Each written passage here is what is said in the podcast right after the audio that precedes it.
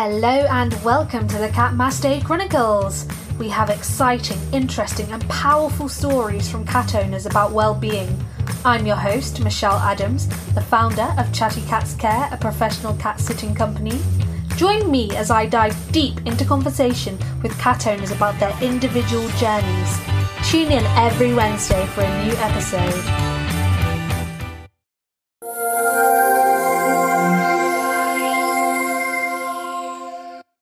This episode is brought to you by Chatty Cats Care, London's professional cat sitting company. Hello and welcome to the Cat Mas Day Chronicles podcast, episode thirty. This week we are joined by the multi-talented and ever so impressive Tom Cooper. He calls himself a jack of all trades and a master of none, and I love that. But Tom wears many hats, including being a composer, songwriter, musician, producer, mix and mastering engineer, to name a few. Tom is a mostly self-taught musician who learned how to play by ear. Tom's own songs, as well as his productions for other artists, have been featured on many T V and film networks, such as B B C, Channel four, Film four, Discovery Network, and Netflix, to name a few. He's also written a book titled Music Production for Songwriters and Artists, which is gen- generously free to download from his website. Tom is also a pup dad to Star Pig, the sweet Blue Staffy rescue. So thank you so much for joining us today, Tom. Um, cool. Thank you for giving me your time. I know you're probably as busy as ever. Um, could you please tell the listeners a little bit more about yourself, please? Yeah, I mean, I don't, I don't think there's any need to. You've, you've done it all. No, um, I mean, I'm, I'm music. It's just the, the broad way of describing myself is musician. Um, that, that kind of encompasses everything about me, really. Um, not only from my, from a professional standpoint, but also, uh, it's quite a good way of describing me as a person. Really. um, I'm a, yeah, I'm a, I'm a creative guy, but, um, not in a sort of left field and wacky way that you might expect uh, from, from some musicians. Yeah. Um, yeah, I, I enjoy, um, I enjoy doing lots of different things in the industry. Um, and for myself, uh, I'm, I'm maybe to my detriment, not solely focused on any one thing, which, uh, is, is great and gives me lots of variation, but it also means that I maybe don't, um see things through enough, I guess. and and as for uh Star Pig, which is the most important thing, my Aww. lovely Staffy, then uh she um yeah well, well we'll get onto that later. Oh, bless. As for not seeing things through, I feel like this is just such a common theme with creative people. Like, I feel like that myself. I feel like I always have like all these different little projects on the go, and it's like I get so excited by them, and then like I realize, hang on, I'm just one person. How am I going to deal with all these things that I'm doing right now? And all the creative people I speak to are kind of like, I guess, in the same in the same kind of bracket. Like they're they're just so busy all the time with so many different things. Um, especially musicians, I find, um, often say that to me. Yeah. Actually. Um, So well, yeah, I think now now more than ever, um, obviously we're in we're in the middle of the what is this lockdown three point oh at the moment, I think. Yeah. It is, um, and um, I think for musicians in particular, uh, maybe not in particular, maybe it's just because of the echo chamber that I'm in, but work has just disappeared for everyone, for for for so many people that aren't, you know, doing it as a, a working with huge, huge people. Uh, there'll be a million people that, that write in and say, no, that's not true, I've never been busy or whatever. But I've found that of my, my gang and my, my friends, people are, people are really, uh, well, there's two things. One, they're not doing the job that they used to do anymore. From live, li- live music has disappeared, has just mm. gone. There's been no live music for pretty much a year now. Um, and I can't see that changing within the next few months. So those hmm. guys suddenly don't have anything to do. Fortunately, I kind of got out of that that job. It's all I used to do, but um, I got out of that job a little while ago. Um, and so in in one way, it's like, oh no, that's that is awful that people's livelihoods have gone. But then, but then equally, you you speak to people and they go, oh yeah, I've just started writing this folk meets hip hop album. You're like, oh cool, that sounds great. And then you speak to them a week later and they're like, yeah, that didn't take off, so now I'm doing a blog on on this, that, and the other. And you're, oh cool, yeah yeah and then you speak to them a week later and, oh no, that didn't work out. Oh, but I've just started this, you know. It's just on ongoing. So uh I think as creative people, we will just naturally want to try new things and do yeah. new things. And uh if it works, it works. If it doesn't, or or if you don't enjoy doing it, then no harm done, really. And um, what better time than yeah. now? Exactly. exactly. So let's kick things off by going all the way back to your childhood. Your dad was a musician, your mum was a dancer, so you've been surrounded by music for most of your life. What was it like growing up in such a creative household? Well, it was normal. I, I and I don't okay. mean that as in like, oh, it felt normal to me, uh, although it did feel very normal to me. And, yeah. and performing was was just normal, and and creativity was normal. I mean that my parents never pushed it. They never ever ever said, you have to learn an instrument, you have to get on stage and do a thing. What I mean is they got us through school. And you know, I've got two sisters, they're twins, they're five years older than me, and they we did do these things because we saw our parents doing them. And and so mm. we just, you know, that, that when that's all you've got, uh, and that's your main influences, then you do just you do you do what your parents do. And um so they yeah they never they never ever ever once said to any of us, you have to go and do this. I don't know, to my to to my sister Bex, uh, they never said, you have to do ballet. They never said to me, you have to learn the guitar. They just didn't do it. They just we we had an incredibly normal upbringing that also happened to be in a creative household. Um, so yeah, that was it was it was all pretty normal. That that's the best way I can describe it. Yeah. No, I think that's the best way, and not to push, because, for example, I'm thinking of, you know, artists like the late Michael Jackson, whose father, uh, you know, was kind of known for really pushing him and, you know, his siblings into becoming performers. And um, I think that's such an unhealthy way to kind of push a child into to doing something they love, or you know, grow to love, because then it becomes something else. You know, it becomes, it becomes something you have to do. Like it feels like schoolwork, yeah. you know, rather than something that can come organically and naturally. Totally, totally. And I mean, well, everyone has seen the, the very public uh, display of the Jackson family and what, what's happened with them. And, and you think, fair enough, they are incredibly talented, all of them. Yeah, incredibly absolutely talented, incredibly good at what they do.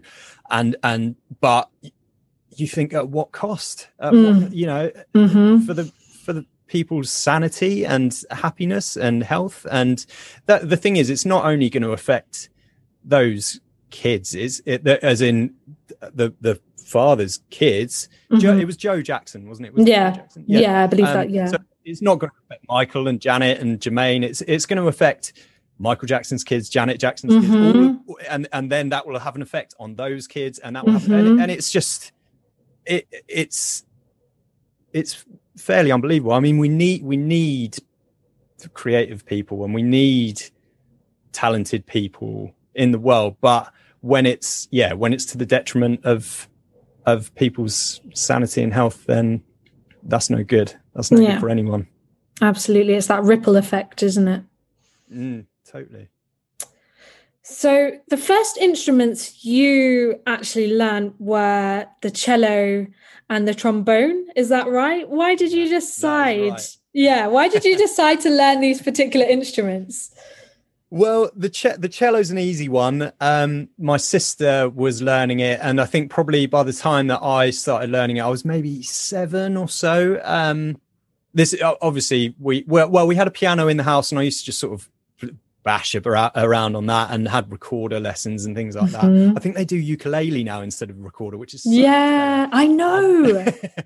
But the cello, my my sister played. So I guess when I was seven, she would have been around eleven or twelve, and so she was she was quite advanced by that point, maybe like grade four or so. And so I would have started out with with that. Um, and the trombone, I seem to remember my pals at school, um, Charlie Sainsbury and Owen Botting, uh, the blast from the past. Um, they had both shown an interest in trombone for some reason. I don't know why. Um, and I just thought, oh yeah, well, that's another half an hour out of the usual school yeah, time. So yeah. I'm just going to go and do that as well with my mates. And so I did for maybe a couple of years and then stopped doing it because I wasn't actually that interested in trombone. Um, but cello, I kept going until I was about uh, twelve or so, I think, twelve okay. or thirteen. Yeah. Oh, brilliant. Yeah. Do you know what? It reminds me of the time. So in school, I think it was year seven, um, all of the music kind of lessons had been booked up by everyone. Like the lessons that I wanted to take, which I think was piano. I think one of them was cello as well, but they were all booked. And the right. only instrument left was tenor horn. Um, oh, and wow. I, t- I took it. It was bigger than me, by the way. I was so tiny back then. Like, honestly, I carry this massive case and like people looking at me like, what on earth is that? And um, it was awful. I absolutely hated it. I think after oh, the no. first two, and the teacher was awful as well. Like he was really oh. pressurizing and pushed me. And, and then I said to him, you know, honestly, I think this instrument isn't for me. And then I remember him yeah. just getting so angry. And he actually, he was like, you're pathetic. And I was like, oh, yeah, yeah, yeah. I couldn't believe it. And like, I told my mum, and she was just like, well, you know, you, you have to pick one thing. Cause the thing at the time, I think I was in choir. I was doing so many different things. Like I said, right. creatives, we can't pick just one thing. There has to be many. But um, yeah, I think that really um, it knocked me a bit, and then I was kind of nervous um, to start another instrument again after that. Um, oh, that's a shame. Yeah, yeah. So uh, um, I never learned, but I. I Still, I mean, you know, I believe that we can continue to learn, um, you know, even yeah. as adults. So I think if I could yeah. learn, I'd like to learn, you know, guitar and bass, because my partner plays bass and um, uh, he's quite good at it. So I think, you know, yeah. having someone there who can actually teach me would be uh, yeah. amazing. Yeah, definitely. Definitely. Oh, that's such a sad story about your teacher. I mean, I know that's not the, that is not the way to encourage people to play not music at all. at all. Not at all. But you live and you learn. yeah, yeah, yeah, exactly. So, like myself, you came from an acting, singing, and performing background. Would you say that that experience shaped you, helped shaped you as a child um, into the person that you are today? Yeah, I think I'm not. I'm not necessarily naturally. Sorry, you can probably hear Star Pig in the background. By the way, she's uh, she just wants to join in the conversation. Um, uh, it, I, I promise it's Star Pig. It's not me. Um, but, uh, uh, yeah, I, I don't think I'm necessarily. I'm I'm I'm not a show off. I'm not. I'm not. No. I'm definitely not one of those people. I'm way more comfortable and happy in a conversation that's one on one, or you know. A, a, a few people over for dinner, or a, a handful of people in a pub, rather than getting up and being the center of attention in front of, I don't know, do, doing a best man speech or something like that. Oh, me too. And, oh no. I, yeah, I don't, I don't, I don't necessarily enjoy it. So, but having, so, so speaking in front of people, as far as, cause, cause you are, the, the question was about coming from an acting mm. and singing and performing background. When it's when it's performing, which I guess you could see a best man speech as that, or or whatever, or or even, you know, telling a story or yeah. anything like that in in in front of a big group of people. I hate it. I really really hate it. um, but um, as far as like actually performing is concerned, I, it's second nature to me. I don't, I don't even, I don't think about it. I don't get nervous, or it's very rare that I get nervous with that. And shaping me as a person, I think it's, it's my natural instinct is to um, only want to go and speak to one other person. If if there is, if if I am at a party or whatever, or or or there's a big group of people, I'd far rather just sit and talk to one or two people that are mm. right next to me than, yeah, tell to, you know, you you see some people that are just incredible at storytelling or joke telling or anything like that. That's not me. That is absolutely yeah. not me. Um, so I'm not sure it did uh, sort of shape me into into being any sort of person. Well, I'm sure it would have done, but but in, not not in a way that actually me as as a person is concerned. Uh, does that make sense? It does. Sense? Yeah. For me, I'm getting that it kind of shaped you in a sense that you were you grew confidence, which I think is the kind of yeah. best side of performing, because you yeah. when you perform, yeah. you're thrown into the deep end, you know, and you're faced with an audience, and um, yeah. you can either freeze or you can kind of channel that inner performance or inner kind of like performer within yourself. And yeah. I think it's a great way to grow confidence, because I was incredibly shy, and um, I'm right. not like, a, I'm just like you. Like, I prefer small groups. I prefer one-to-one yeah. interactions, hence why I have a podcast and not a YouTube channel, yeah. because I yeah, can yeah. hide behind the screen. But um, what I meant by that question, I guess, is like that it kind of helped you to become a confident person, and it it gave you that kind of push maybe, and push to be in front of it. Well, it's out of your comfort zone a little bit when you're performing, isn't it? Because you, yeah, you're yeah, faced with I, with people.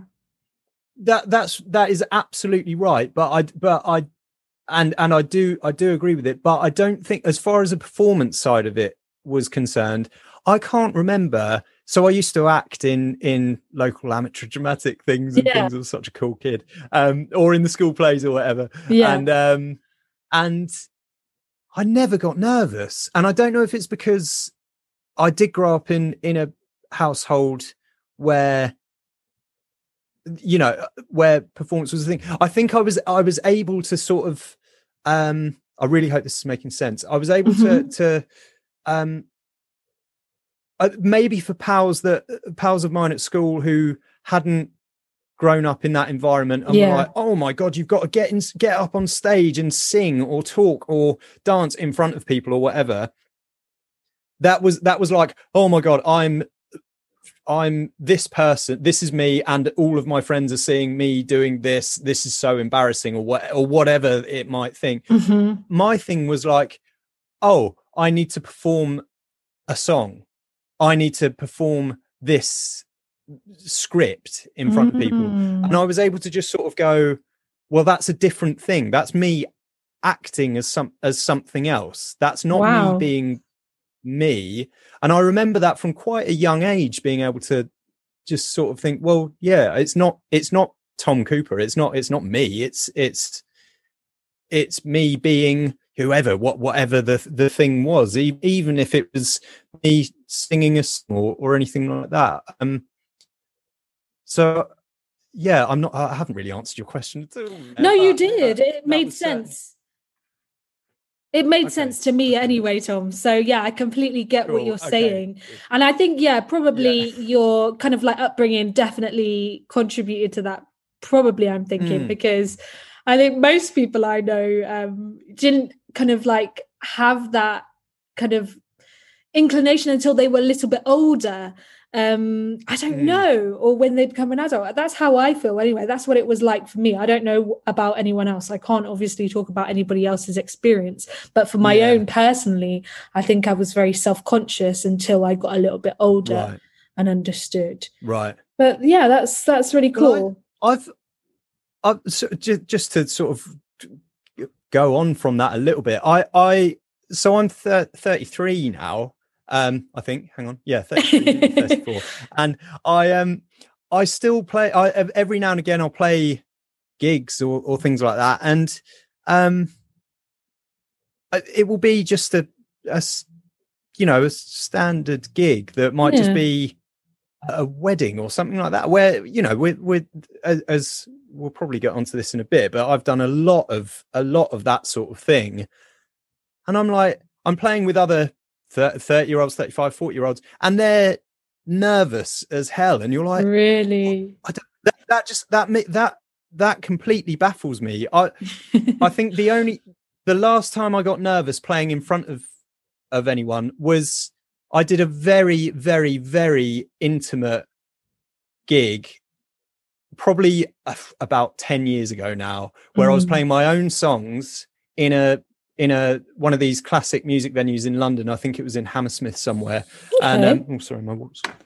And um, there was only there was only like twenty people there. That's all that could fit in the venue. Sat at, at tables, yeah, having a glass of wine, having a pint or whatever, and they were all there to sit and listen to the yeah. music.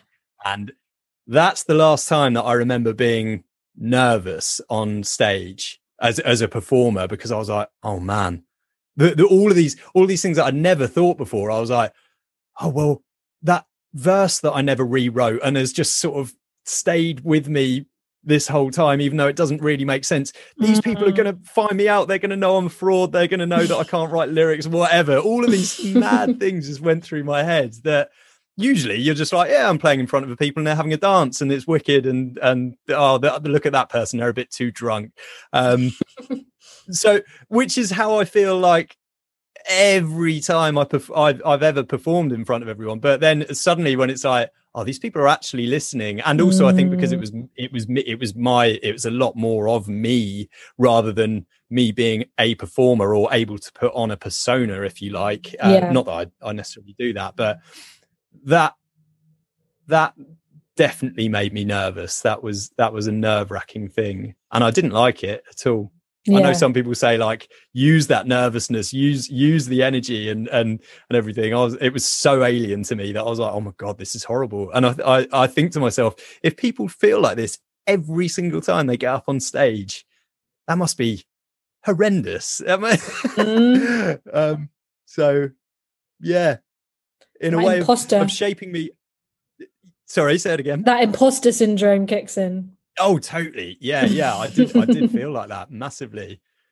But so I guess I get sorry, this has been an incredibly long answer to, to your question. Oh. As far as sh- shaping shaping me like that, the the the performing background did shape me in, in certainly in my professional career in that in that way.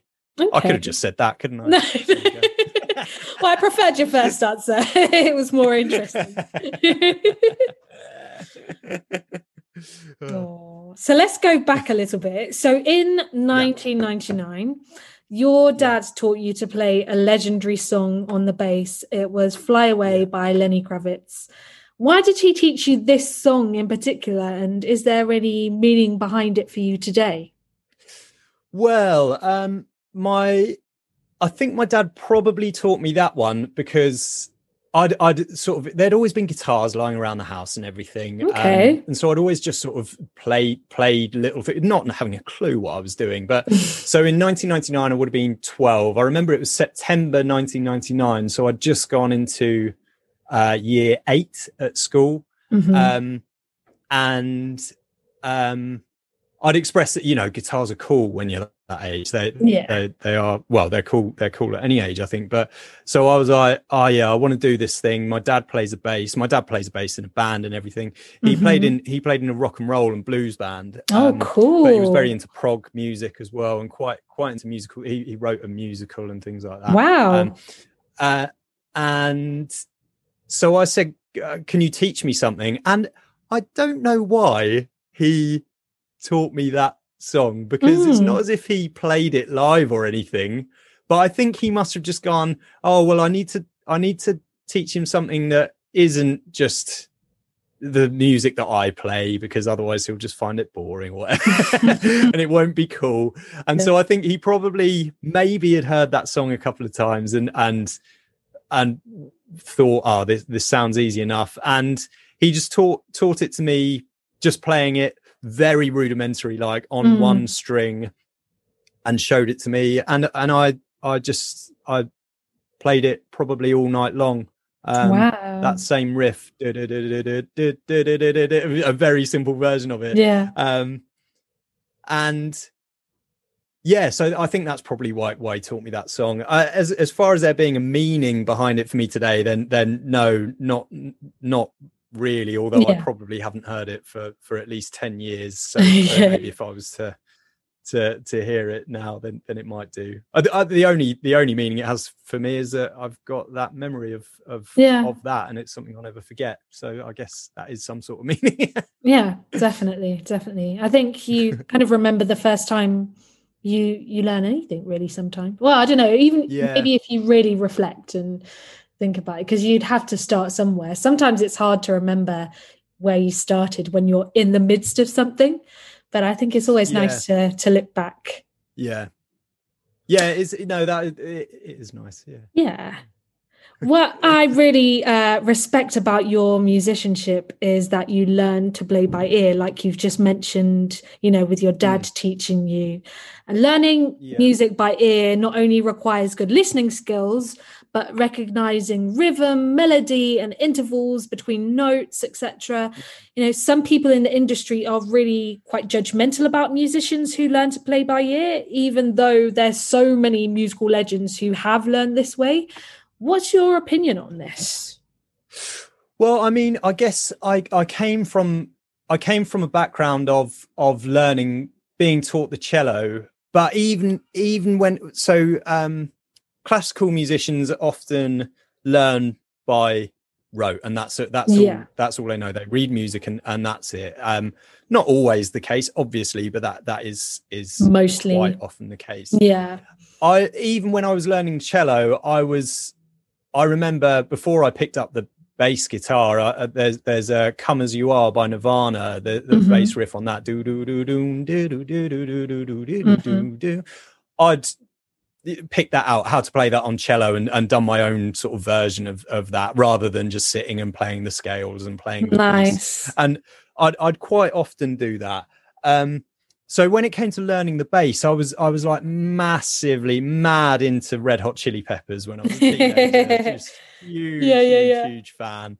And um, and I used I must have driven my parents and my sisters mental. I used to get in from school and sit there with my C D player, my hi-fi, and sit with my bass and say, for example, I remember this very well as well. I think the second song that I learned and I taught myself was "Other Side" by the Red Hot Chili Peppers. Very simple, doom, doom, do, do, doom, doom, do, do, doom, doom. You know, a simple version of it. Mm-hmm. And I, I would sit there with the remote control for my hi-fi in my right hand, play it for a couple of seconds, pick out the notes, uh, you know, press pause, pick out the notes, play it over a few times, go on to the next thing, and and and just keep keep going with with that until eventually I'd learnt the whole song.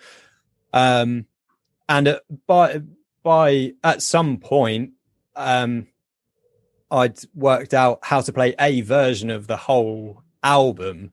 Um, wow! And it was.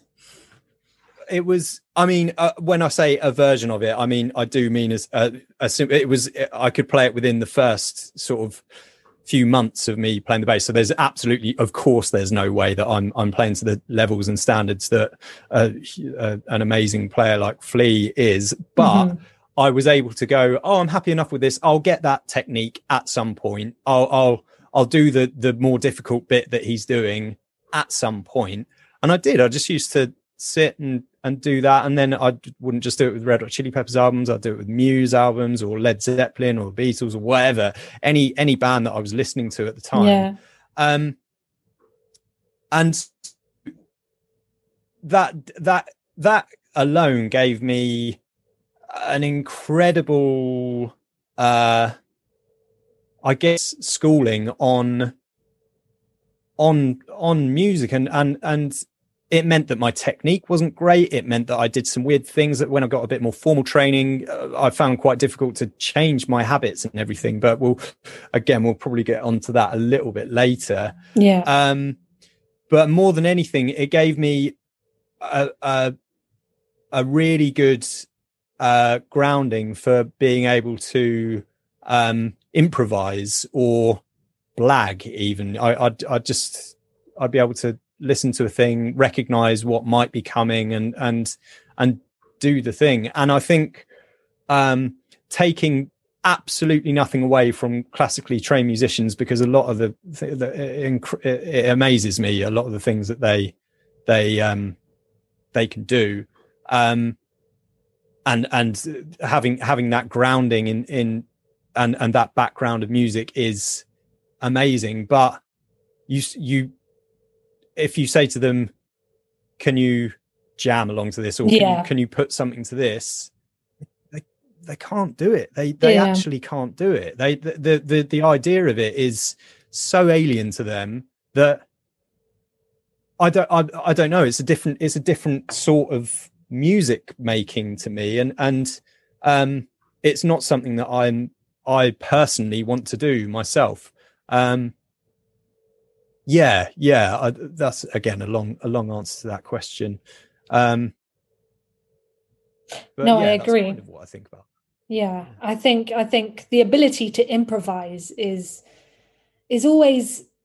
I don't know. I, I feel like it's an advantage because, you know, say for example, you went, I don't know, for an audition, and um, mm. you were told you were told to learn a piece of music, and you did that, but then they were like, okay, we want to hear something different, and then you could just mm. go off and do whatever comes to your head. But I guess if somebody yeah. who learned by rote and and only kind of knows how to play via, you know, looking at a sheet of music, Mm. they're going to really struggle. So um, I think, yeah. you know, maybe even just a combination of the two would work. And I think yeah. that that's something that should totally. be taught, you know, when when yes. in schools, even if you're learning music, and that they shouldn't yeah. just push that, you know, reading music is the be all and end all, and that's the only way to kind of learn. So, yeah. Absolutely. Yeah.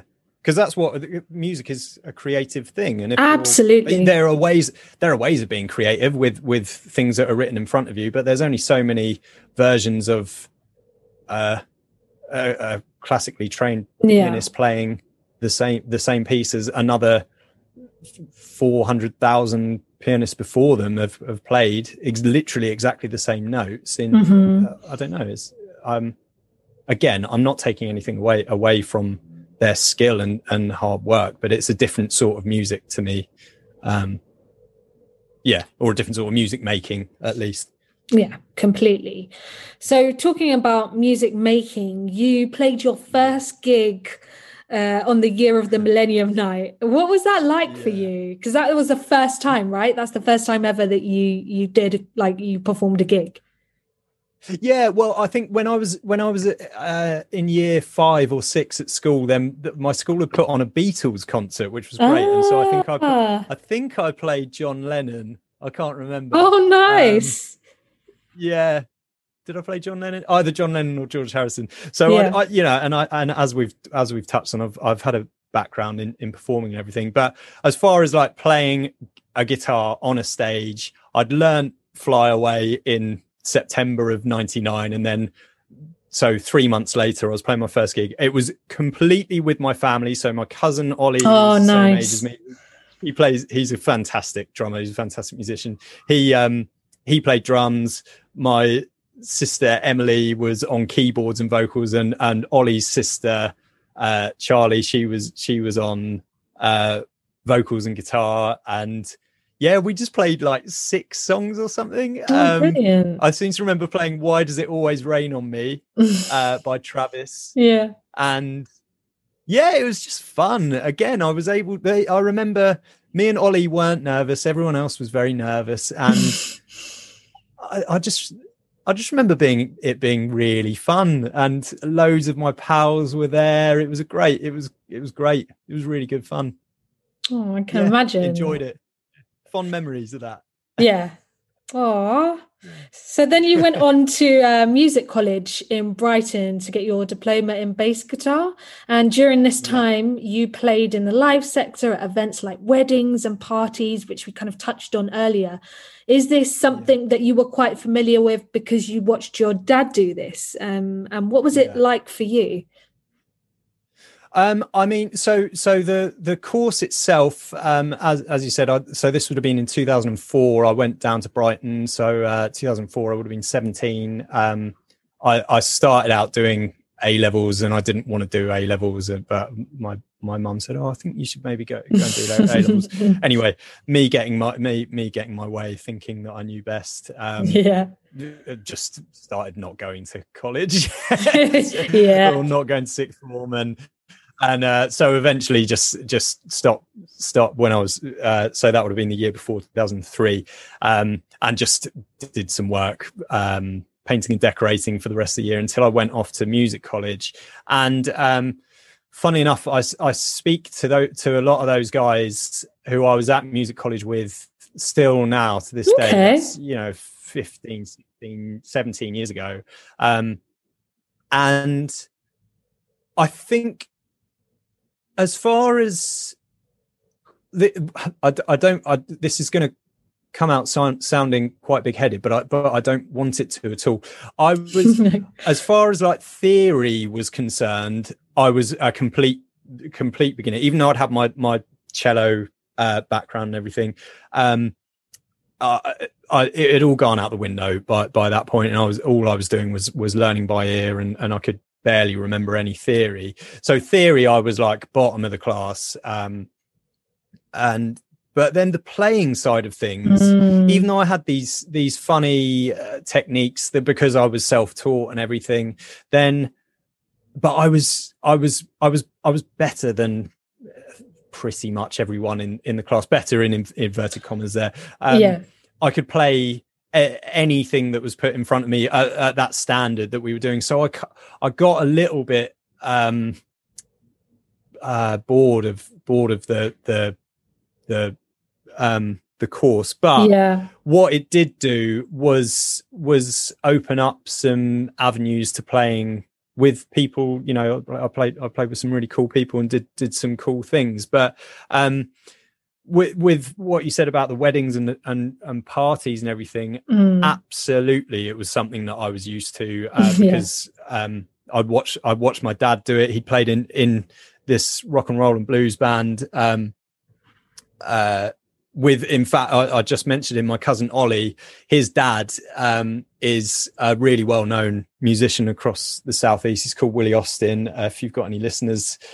Down in the Sussex, Surrey area, I'm sure they'll have seen his name somewhere. Yeah. Um, and so my dad played bass for him, and um, sort of going back to my background of learning learning by ear, I used to go and do gigs for for Ollie's Ollie's dad, Willie. Um, I, I when I was like, I started doing, being my dad. doing doing this. Two, I guess I'd, I'd grown up listening to these songs, and three, because I I did learn by ear, I'd be in pubs at the age of fifteen, and Willie would start up a song that I'd never heard before, let alone played, and I felt like I was able to just just work, work it out or blag blag my way along yeah. until Until, you know, I felt completely comfortable. And usually, I mean, it's not, you know, it's rock and roll and blues. So, or mainly rock and roll and blues. So it's not like it's jazz, you know, really intense jazz pieces. So, but it meant that I had the confidence to, to go and do it. And I think just knowing from that course, getting that, the bits of theory that I got from it made me feel a lot more confident just going and doing those sort of blagging things as well. yeah. Um, yeah. But yeah, the ma- the main thing that I got from it was was uh, was the the network again of people I still mm. speak to now. I still still do some music things with now, which has been incredible, unbelievable, really. No, oh, exactly. So in two thousand seven, you joined a band called Mister Fynn, and yeah. this is where you decided to approach writing more seriously. What sort of band was it, and were you the main songwriter? Um, yeah, so it was it was Mister Fynn actually. Oh, Mister Uh, Fynn and and Mister Fynn. Yeah, yeah. It it was a character in a book that our singer Carly was uh, was was reading about at the time. But okay. um, uh, so it's do you, um, it was almost like a a more English version of No Doubt. I think that's quite oh, a cool. fair okay. way of describing right. it. Yeah, yeah. yeah. Um, It was really fun. It was really, really, really fun. So I, I was playing in a functions band, in a in a wedding band with Dean, the guitarist, and he came to me one day and he said, "Oh, I've, I've put together this thing with my friend Carly. She's she's a wicked songwriter. We've we've been we've been playing some music. Do you want to come and play bass for it?" So I said, "Yeah, okay, yeah, I'll, I'll come along, see if see if I fit." Um, and so I came up with some bass lines, and, and uh, we all got along really, really, really well. And they say, "Oh, great! Um, th- th- this is really cool. We need we need a drummer."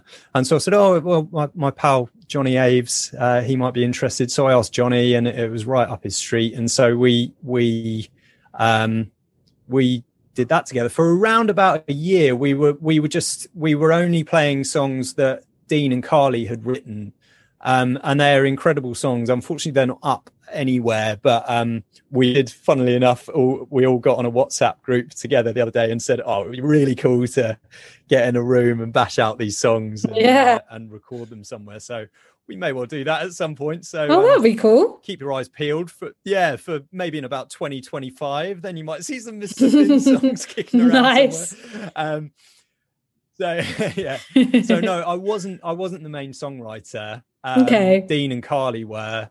Um, But I did, I did start to bring some some of my ideas there, and and I was I was writing on the bass, and I was I was able to sort of go, "Oh, why didn't you try this?" Um, because I'd I'd sort of taught myself uh, how to play guitar as, as yeah. well, and and and sing too. So I was a, I was able to to say, "Oh, can you can you try this? Try a G there instead of an A minor," what whatever the the things might have been. Yeah. Um, and I and I did start to bring uh, my ideas to it. Um.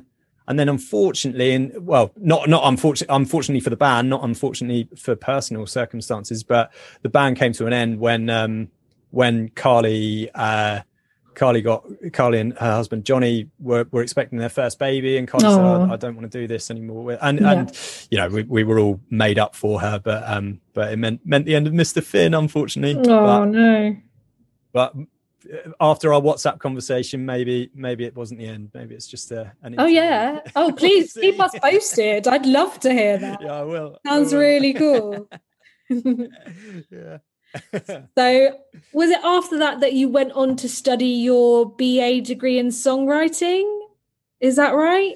That's yeah. That's uh, that is absolutely right. Um, yeah. So I did that in two thousand twelve to two thousand fifteen. So by that point, I was I was fairly established, um, certainly in the live sector of, mm-hmm. of session playing, um, um, and I was doing that full time, um, as in I was going out five, six, seven nights a week, um, wow. playing gigs. Um, Uh, and that would either be on bass for someone else, or on, on guitar for a, for a, for a band, or or me just singing and playing acoustic in front of a pub of people, whatever. Yeah. Um, or you know, a, a, a festival for for someone. Um, and so I was doing that full time whilst I was doing this degree. Now, the the degree that I started in was actually bass guitar, and it was there that I. really quickly went, why why am I doing I, why am I doing this? I, I'm mm. I've I'm already a professional bass player, if you like, or a mm-hmm. professional bass player and guitarist, and I'm a professional musician.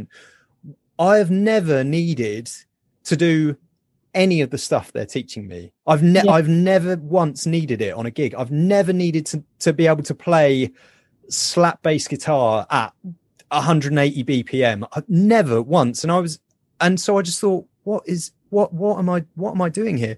And I realized that rather than going home and practicing those scales or those techniques where I could, I, you, all these things that are very impressive and everything, but they're only impressive to a handful of people that, yeah. that could even care slightly about it.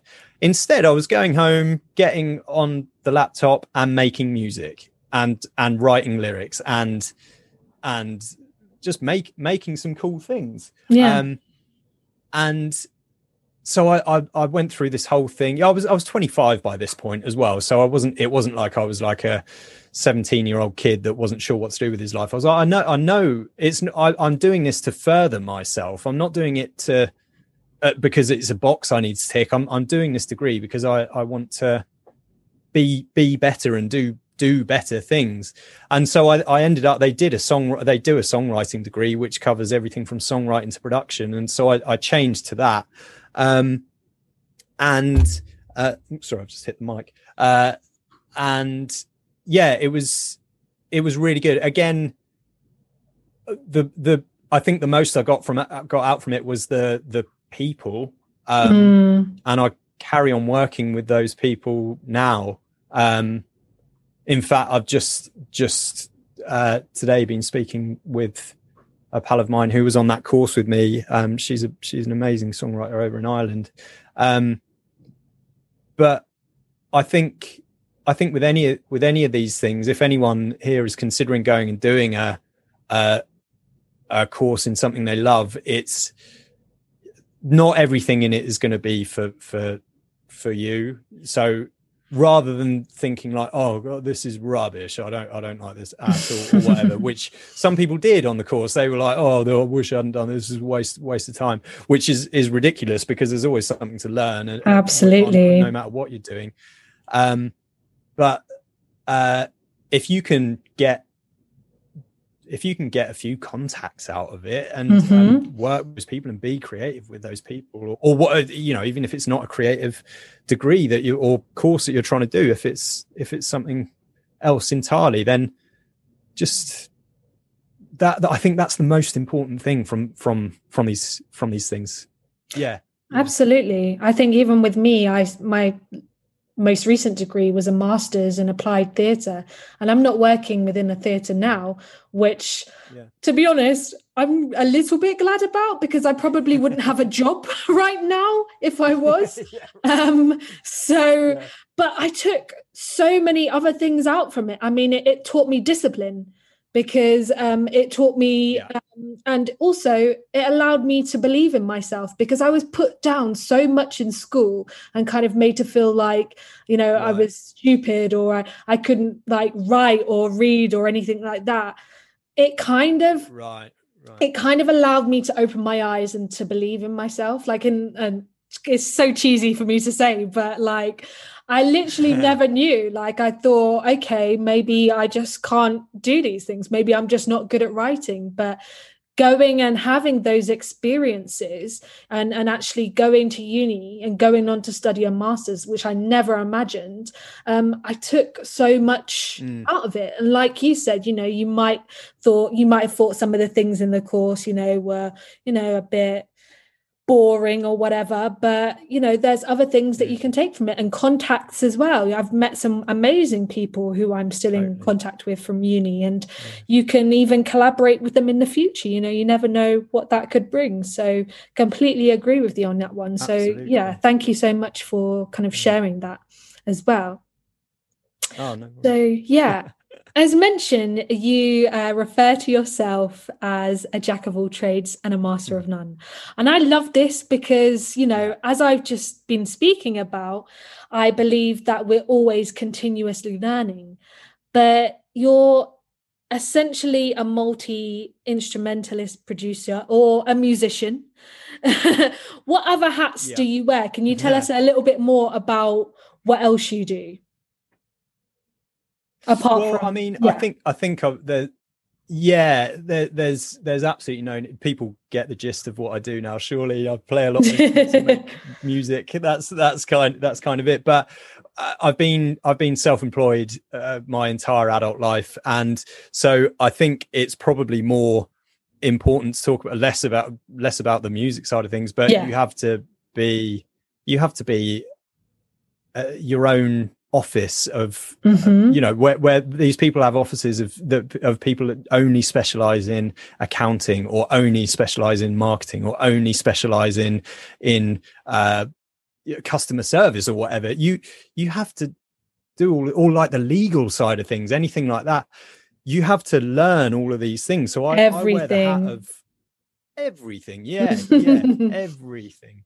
Um, which I don't like at all. my, my partner Libby will will tell you that admin is causes me more stress and headaches than than anything else. I can create all day long, no problem. Love it, absolutely love it. And I, I I can sit in front of a piano or a guitar, whatever, and and just make make make make make no problem. Get me to do five minutes of admin, and I'm like, oh god, this is awful. Um, yeah.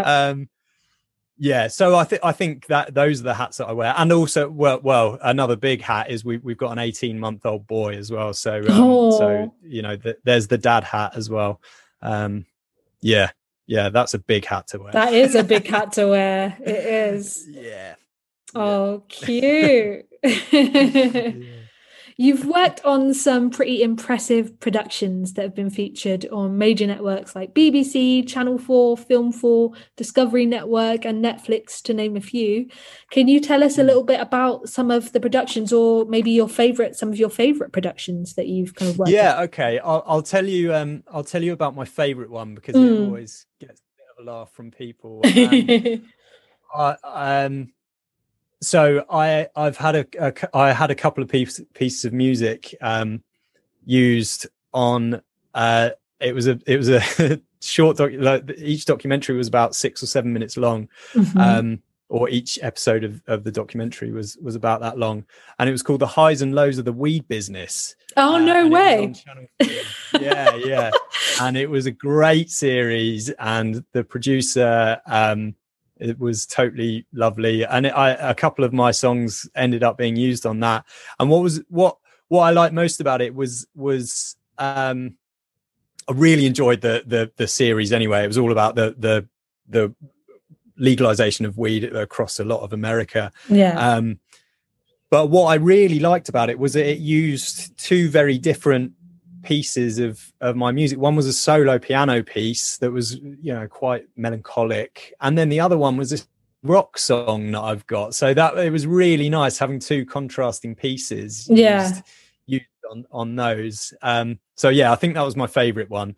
Um but then I've, I've I've also like I've produced and mixed uh, uh, music that's appeared all all over the place. Yeah, Discovery and and Netflix and things like that. So it's always really nice when um something any any even if I've only had a tiny little part in it, or if I played bass or something or whatever, if that ever ends up on something like that, it's always really cool. I always enjoy that. Yeah, definitely, just to get the recognition, because you know, you make it sound easy, but there's a lot of work that goes into this. So um yeah. yeah it should be you should be proud. Yeah, yeah, I am proud. I think I'm more proud of things like that than I am of of the majority of other things that I do. If if if it appears on T V, I'm always like, yay, this is wicked. Yeah. I love what I do. Oh, is that the most, uh, would you say that, you know, you really enjoy that the most about the projects that you do? Or what what sort of projects do you like working yeah. on the best? As far as me as a composer and a songwriter goes, that is absolutely the favorite. Th- my favorite thing to do is is is do things to do with T V and film. That that I, I love it. I absolutely yeah. love it. Um, yeah, yeah. That that's that's the best thing. That's that's the that's for for me. That's the most enjoyable thing, and it's kind of like a culmination of everything that I do as well. So I produce mm. a bit, I mix a bit, I master, I play several instruments. As I've said, jack of all trades, master of none. I haven't mastered any one single thing, but I'm not ashamed of that, because it means that I can do. If someone wants a uh, a lo-fi hip hop track in. That needs to be a minute and a half long, um, and it needs to have a pi- an original piano thing played, and it needs to have a bit of drums on it, and it but it needs to sound like this, but it needs to have a synth. I can do it. I, I, I can do it. I, I'm not I'm not the, the best on any one of those things to do it, but I mm-hmm. I can as a one man band do that. Um, Brilliant. So yeah, yeah, that that's that's always pretty pretty fun. I enjoy that. And what musicians do you enjoy collaborating with um, the most? Is there anyone you've worked with before or who you would love to work with if you get a chance?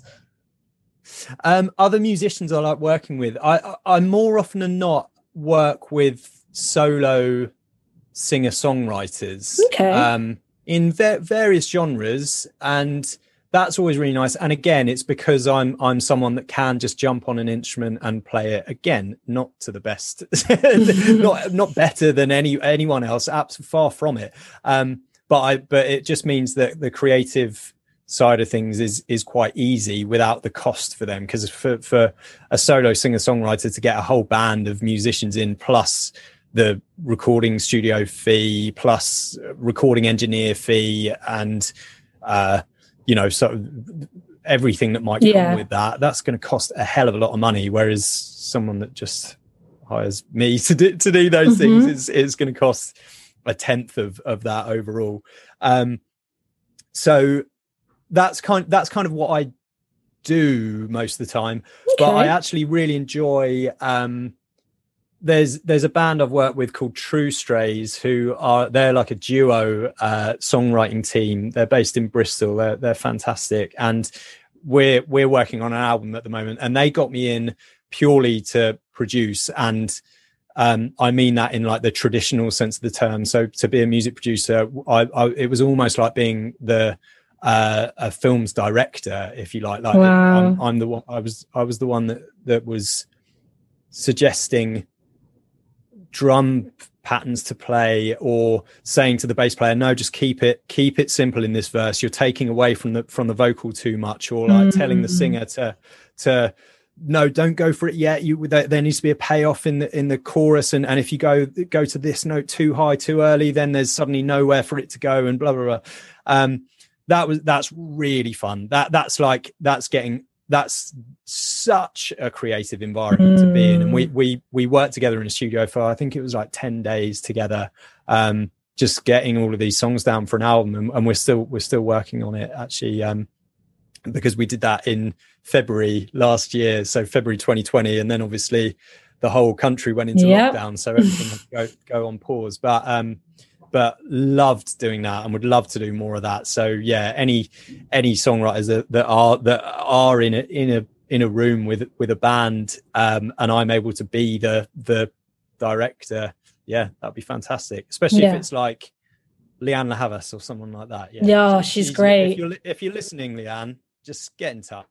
Yeah, uh, get in touch, Leanne. Yeah, I want to speak to you as well because I love her music. No, but I can hear the passion in your voice when, yeah, I can hear the passion in your voice when you kind of talk about that. So you can tell that, that that's, you're in your element completely when, when you're, totally, when you're totally. doing jobs like that. Okay, brilliant. Yeah. So um, yeah. I really admire the fact that you created a book, um, Music mm. for um, Production for Songwriters um, and Artists, and it's free to download from mm. your website. And I think this is so generous of you. So what's the book about? Who's it for? And um, why did you decide to write it? Okay, cool. So um, the book is about the entire process that you might go from Uh, not not not how to write a song. That's not what the, that's not what it is. It's mm-hmm. once you've written a song, or you've or you've written a verse and a chorus, say say to your song, how does it go from that to what you hear on on the radio or on Spotify or, or whatever? Mm-hmm. Um, because I do work across that whole spectrum. I thought I'm answering the same questions when when people get in touch with me to see if I if if we're a good fit for working together or whatever, or they're or they're just getting getting in touch to ask me questions as as uh, uh, somewhat of a of an expert, I guess. Um, then uh, I was answering the same questions over and over, yeah. and over and over and over again, and and I ended up thinking, like, there must be an easier way for me to to. get this across, or like or, or point someone in the direction of a book that explains this. And I was never actually able to find um a book or a or a YouTube series or anything, not without people wanting you to pay a bucket mm. load of money for it.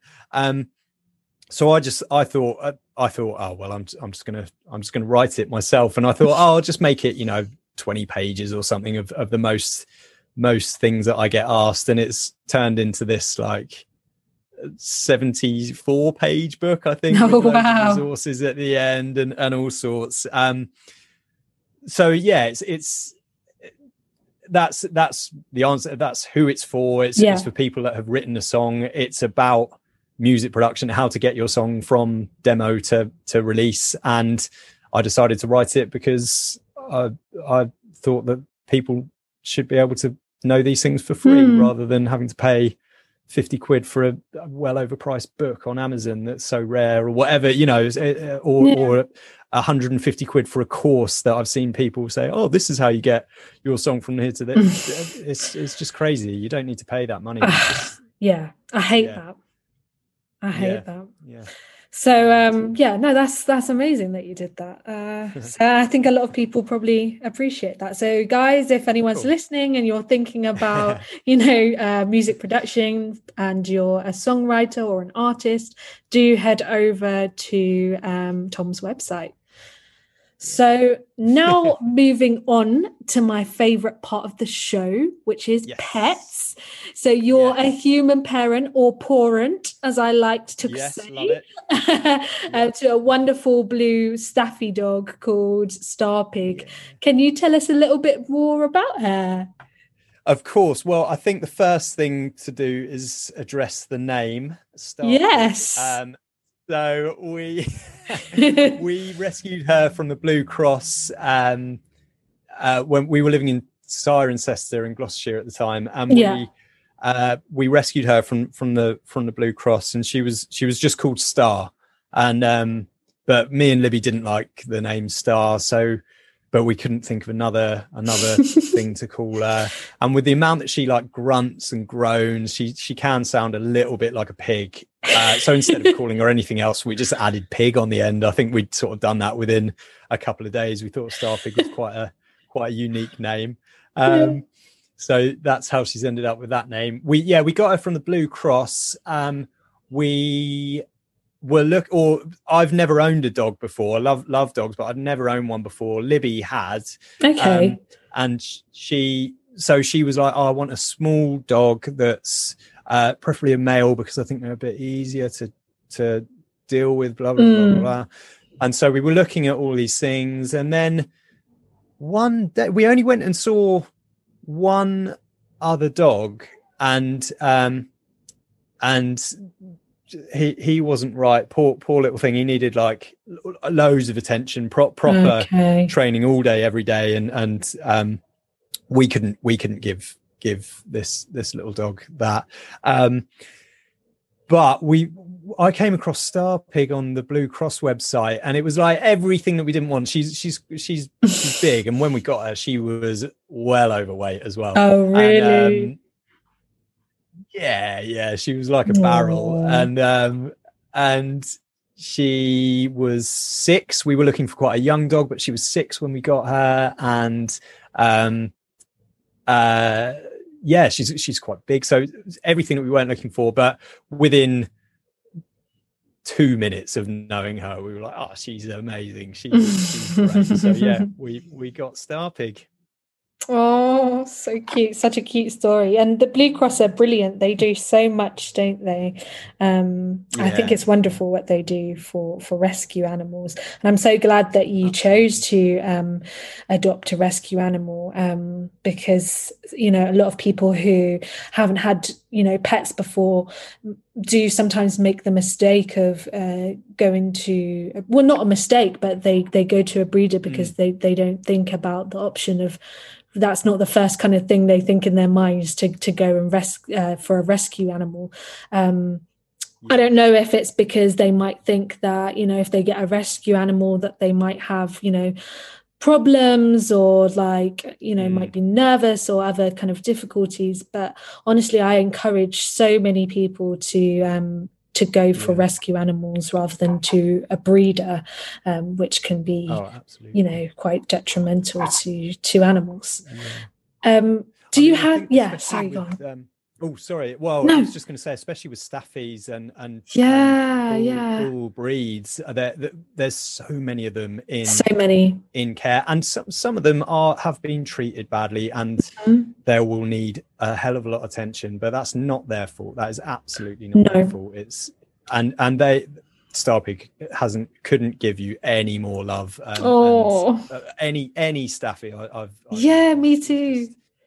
Fun. They're, they're so, so yeah. Fun. They're so fun. There's like this, you know, misconception that, you know, they're they're fighting dogs or they're aggressive, yeah. and people get worried if like children are around them. But honestly, oh. staffies. Um, I think it was one of my good friends. Her cousin had a staffy, um, and this is the and that staffy was the first time I've ever seen a dog smile. Um, I never knew that dogs could smile like that. And then I was just obsessed with him.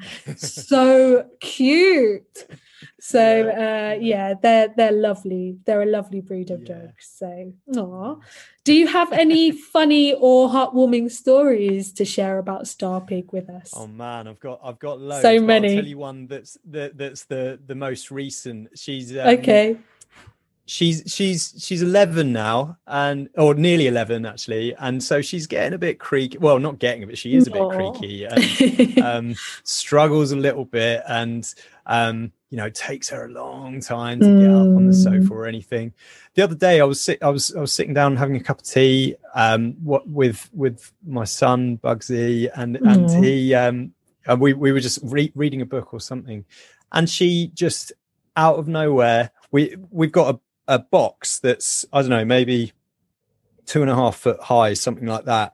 And it had, it's got some blankets in that we can just put on the sofa or whatever. Mm-hmm. And it, it, the lid, the lid was off. It's a tiny little box. It's only like one and a half feet by one and a half feet and, and about yeah. two and a half feet high. And she just out of nowhere, just clambered in, no problem, and was sat in was sat in that box like a cat, like an actual, no. you know, just the house cat. Just yeah. sat there, quite happy. She stayed there for hours, hours and hours, just sitting in the sun, having having a laugh. It was it was great. Loved oh, it. So cute. Would you say that Star Pig has contributed to your own well-being so far? And if so, how? massively massively Aww. massively um I think for one, uh just from a from from my point of view, I would never have been as confident in upcoming fatherhood as if I hadn't had Star Pig at all, um uh because, you know, I, I'd already looked after a thing for the first time in my life. yeah. I, and uh well, not, you know, I had pets when I was a kid, but as, as an adult I'd, I'd looked after after Star Pig, and and so it made it made the thought of having a child to look after much more um much less nerve-wracking, I mm. think, if, if I hadn't had her. But equally, like, um I'm sure you you understand this as well, but it's really easy being a being a freelancer, especially in a creative industry. um I, I can and sometimes do uh, still still now sit in front of the computer working from first thing in the morning until last thing at night. But yeah. with Star Pig, I, I'm not, I can't do that. I have to go out for a walk. Mm. Um, I have to take her out, and, and, and, and I do a couple of times a day. Um, uh, if not three times a day when, when, when we can, or if she's not, if she's not uh, limping too much from uh, oncoming arthritis and things like oh. that. Um, So yeah, that that's really great. I've always been quite an active person, I go, and I go running quite a lot. But it just me it means that, like, I have to go out yes. and, and and do that, and it's it, that's it's great. I can I can have been sat in the same position, uh, clicking the same things, editing something for for four hours nonstop, and mm-hmm. it's only when I'm like, oh man, we need to go out for a walk, uh, you mm-hmm. know, and, and I'm like, oh, it's that time, it's time for a walk. And it's amazing the, the good that it does does for for for anyone that needs to do it. It's absolutely, it. absolutely, especially during the lockdown where you're kind oh, of just absolutely. inside.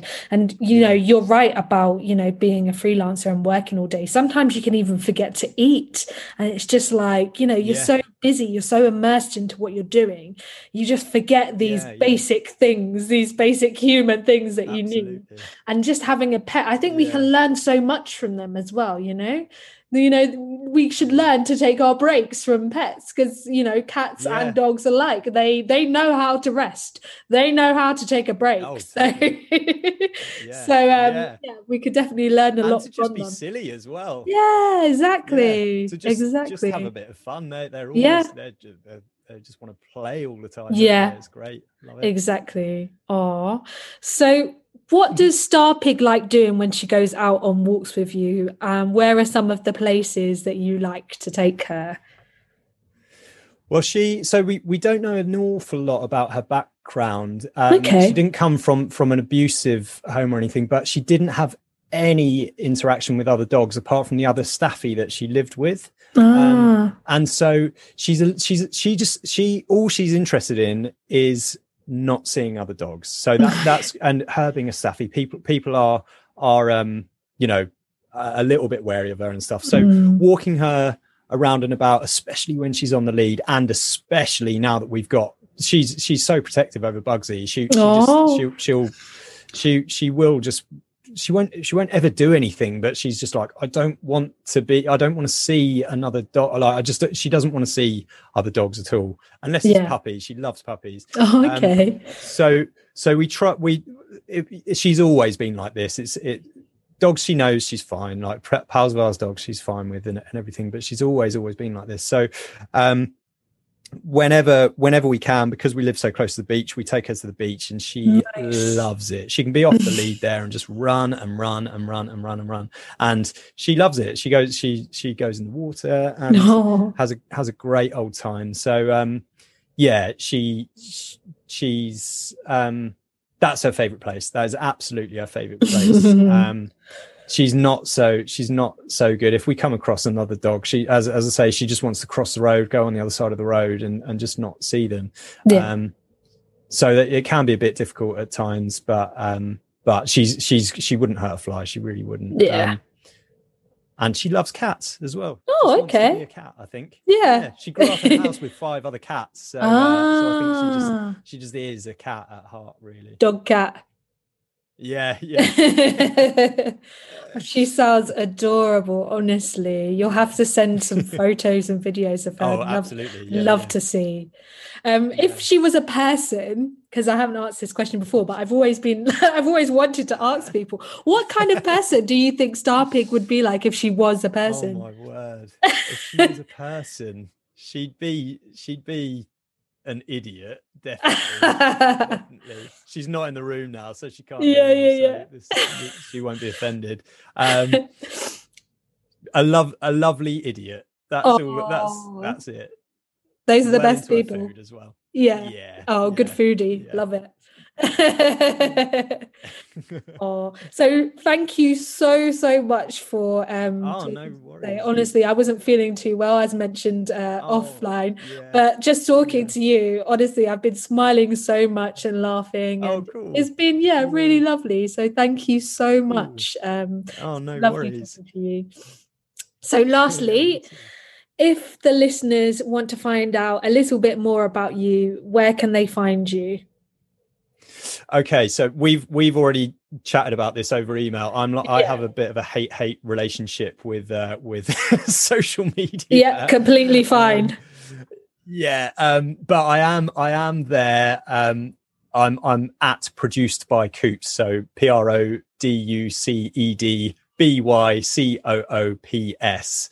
Um, so yeah, at produced by Coops. Um, my production website is uh, tom cooper producer dot com, and I'm about to um, to launch a, a, a dedicated composition and songwriting um, uh, website and, okay. and library of my music as well. So I, ha- I haven't actually got got that set up. So maybe um, before this goes out, I'll, I'll let you know what that is. Brilliant. And, and you could share it with, with everyone at the end or something. But yes. Um, But yeah, or, or just just send me an email. Um, it's tom b cooper producer at gmail dot com. Um, that's you're you're more likely to get me on there than than Instagram, because I, I just don't I just don't check it. I don't yeah. enjoy it really. So yeah, yeah. Um, um, yeah, that that might be that might be the best thing to do, I reckon. Brilliant. And Tom is really responsive, guys. So do feel free uh, to send over an email. I'm sure he'll get back to you in uh, due course. But yes, thank you again, Tom. It's been lovely. So I hope you have a nice rest of the day. Okay, yeah, bye. I hope you feel better. Oh, thank you. See ya. Bye.